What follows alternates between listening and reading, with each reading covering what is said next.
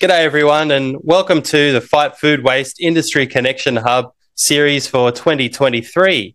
I'm Andrew Robertson, and with me is Steve Lapidge, CEO of Fight Food Waste. He's going to give you an update on his activities since the last time we caught up in 2022. Over to you, Steve. Thanks, Andrew. It's been a really busy time for Fight Food Waste over the last few months.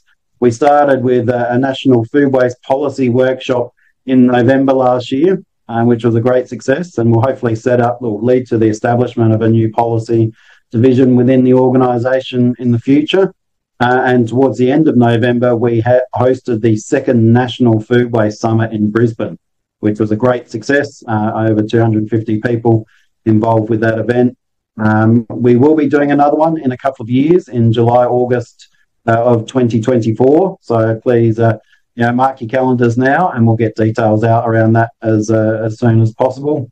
Um, over Christmas uh, and the New Year period, we've been uh, undertaking a number of consultancies, one around our future direction and strategy, and that's uh, because we want to become a uh, financially sustainable organisation post uh, our immediate CRC and Stop Food Waste Stop Food Waste Australia funding, and we're looking at how we can do that. and we're doing another piece around uh, our overall branding um, and the integration of our two current uh, uh, divisions or teams, which is the Stop Food Waste Australia and Fight Food Waste CRC. Um, so lots going on on that front. Uh, in January this year, we released a revised investment framework that involves $5 million in new leverage available for our existing participants, but also new industry participants who would like to join us and undertake some really innovative R&D with the uh, Food Waste CRC.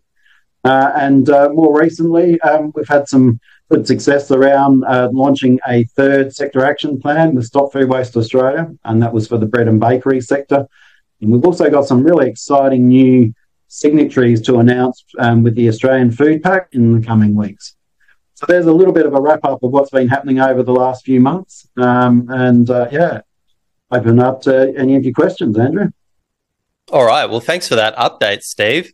Uh, I understand you've been at Evoke Ag this week. Why don't you let us know what's going on at Evoke Ag and give us a readout of that event? Yeah, look, Evoke Ag was on last week uh, in Adelaide. There was 1,600 people that attended that. It was a great event. Um, really innovative kind of thoughts around um, how you know we feed a population of near 10 million, uh, sorry, 10 billion people by 2050. Um, when right now we've got a known food gap 56%.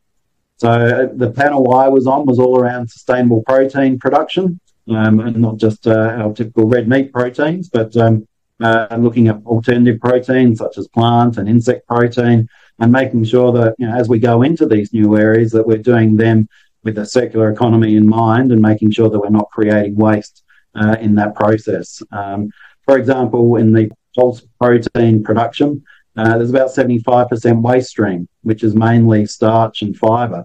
Uh, and uh, we'd really like to see all of that get back into uh, food production and, in particular, human food consumption, um, rather than just being sent off to low value uses, uh, which a lot of it is, uh, you know, done, you know, that's what happens now. So, um, really exciting field. Um, the Evoke Ag itself is uh, two days of very solid networking. So, why there are amazing speakers from around the world.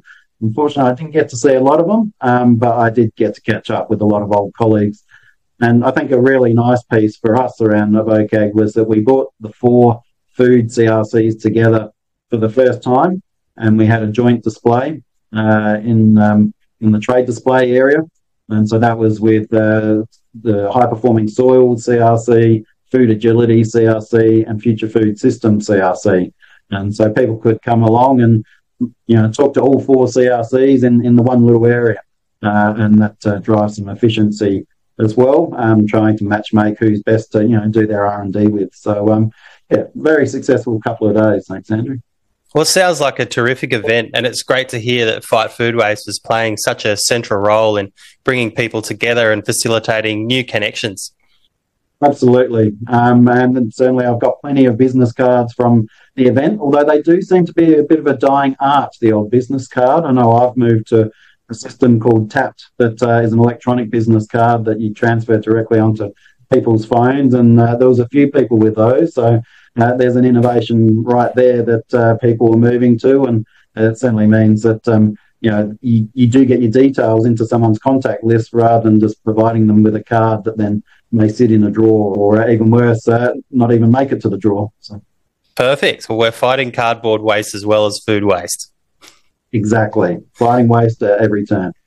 Well, thanks for that update, Steve there's a lot going on in space. I look forward to hearing from you again next month with more news from Fight Food Waste. And to the rest of our viewers and listeners and readers out there, the Industry Connection Hub will be back in the coming weeks with more content. So stay tuned and I'll talk to you again soon.